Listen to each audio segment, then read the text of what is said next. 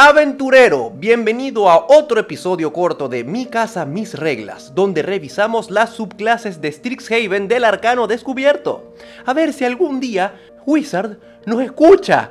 sería súper chistoso que para este punto, porque todos lo estamos grabando antes, sería súper chistoso que para este punto ya nos haya escuchado y nosotros sigamos quejándonos. Pero no importa, continuaremos quejándonos. Continuemos con el Club de Oratoria. ¿Qué les parece? ¿Qué le cambiarían? ¿Cómo les gustaría que saliera en el material oficial? Vamos a ir por cada una de las features. Primero, que puedes aprender el truco de fuego sagrado o burla dañina, me parece bastante fuerte. Y que además ganas dos skills gratis, es como un poquito debatible si de verdad hace falta que te ganes esas skills o no, pero bueno, se puede dejar. La siguiente, el siguiente dote es el que sí me parece que, está, que necesita un poquito de control. Porque Básicamente lo puedes usar ilimitadas veces hasta que una criatura falle un rol de ataque o chequeo de habilidad o, salvamiento o tirada de salvamiento por esta habilidad. Y cuando sucede eso, tienes que gastar un spell slot para usarla de nuevo. Yo cambiara todo ese texto y lo pusiera como que puedes usar esto igual a tu proficiencia. Y listo. Porque los bonos que da darle desventaja a una criatura y si esa criatura falla, darle ventaja a otra criatura, es como un poquito fuerte. Y siento que limitarlo con proficiencia lo balancearía más porque así a niveles bajos lo puedes usar pocas veces y cuando lo uses va a ser un momento impactante en la partida y ya a niveles altos donde las cosas todas están rotas por naturaleza sí lo puedes usar más veces pero aún así sabes, tienes un, un número limitado a lo largo del día. Ahora, vamos a ir primero con el de oscuridad que hace daño. Me encanta ese dote, yo sé que está roto, pero no le cambiará nada porque me encanta. Ahí es mi, mi opinión completamente sesgada. Ahora, infusión de elocuencia. Aquí es donde tengo mi principal problema con esta subclase y es que este dote te da tres ventajas al mismo tiempo. Primero, puedes cambiar el daño de tu hechizo a psíquico o radiante. Y psíquico y radiante son los daños menos resistidos en todo el juego. Y si además puedes escoger entre psíquico o radiante, básicamente casi ningún enemigo va a poder resistir los, los ataques que tú uses. Entonces, ya por ahí, eso es una ventaja muy fuerte. Pero además, el hechizo hace daño extra igual a tu buena proficiencia. Y además, si escoges daño psíquico, la criatura está aterrada de ti hasta el siguiente turno. Y si escoges daño radiante, la criatura está charmeada por ti, encantada, hasta el siguiente turno. Y aquí es donde está mi problema con esto. Estos efectos secundarios no requieren una tirada de salvación. La criatura queda aterrada por ti, o la criatura queda encantada por ti, sí o sí, si recibió daño del hechizo. Y hay muchos hechizos que hacen daño aunque la criatura tenga éxito en su tirada de salvación. Por ejemplo, Fireball, bola de fuego, hace la mitad del daño. Ahora tu bola de fuego es una bola de fuego radiante o psíquica que nadie resiste, que además hace que la criatura quede aterrada o quede encantada sin ninguna tirada de salvación. Y eso es demasiado. Entonces, a lo mínimo, yo pondría que el efecto secundario del hechizo de miedo o de encantamiento dependa de una tirada de salvación. Y ese es el principal cambio que yo le aplicaría a esta subclase. En cuanto a la habilidad de nivel 14, habilidades de nivel 14 no me importa que estén rotas. O sea, si estás haciendo una partida que ya llega a nivel 14, hay muchas formas como Master que puedes tomar predicciones respecto a que tus jugadores estén rotos. Así que esa la dejará tal cual como está.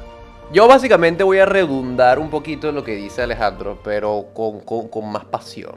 Púas plateadas es un rasgo curioso y bien azaroso. Dependiendo de la suerte de tu Dungeon Master, este rasgo puede tener de uno a infinitos usos. No sé si eso sea, de hecho, algo peor que simplemente usarlo un número de veces igual a tu bono de competencia. Pero eso es como que mi menor problema.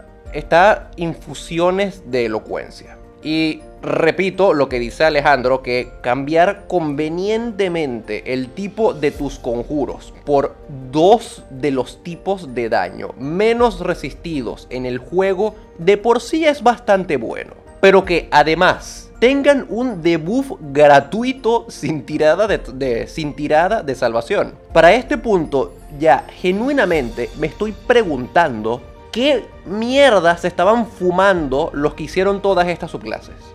En mi opinión, la tirada de salvación ligada al tipo de daño es obligatorio. Palabra de poder está directamente ligada a la cantidad de usos de púas plateadas. No me convence del todo la aleatoriedad del asunto. Puede convertir estos dos rasgos en una vaina muy OP o muy mierda dependiendo de la suerte de tu Dungeon Master.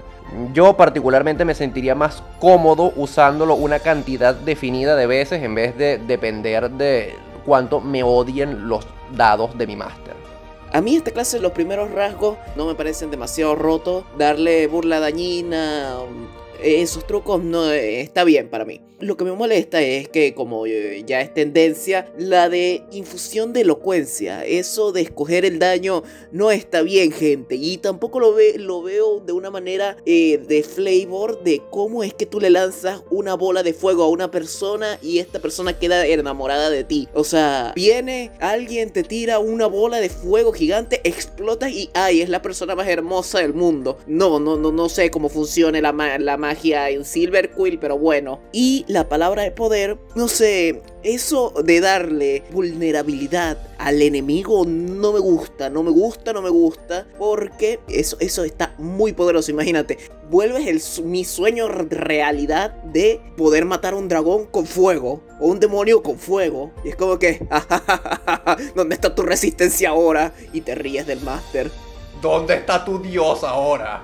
Esta academia, si bien de oratoria, de comunicación social o de cualquier carrera que implique dar la cara frente a un público, me parece particularmente poderosa. El primer rasgo no solamente te regala dos habilidades, eso ya lo hace tu clase y tu trasfondo. Este colegio está disponible para bardos, quiero que, se den cuenta. Los bardos aprenden como cuatro este, habilidades por la clase. Más los dos del trasfondo son seis. Más los dos de esto son ocho. Más los de tu raza. Con, esto tienes todos los todas las habilidades del juego. Y además también los dos trucos. Yo creo que con los dos trucos ya íbamos más que bien. El rasgo de púas de plata ya tenemos al bardo de la elocuencia, eso de una inspiración que nunca falla, no tengo particular inconveniente. Pero que puedas no solamente darle desventaja a una criatura en su chequeo, sino que además, después de esa desventaja, le das ventaja a alguien más, preferiría que sea o uno o el otro. Sobre todo cuando se trata de algo de nivel 1. En el caso de velo de tinta,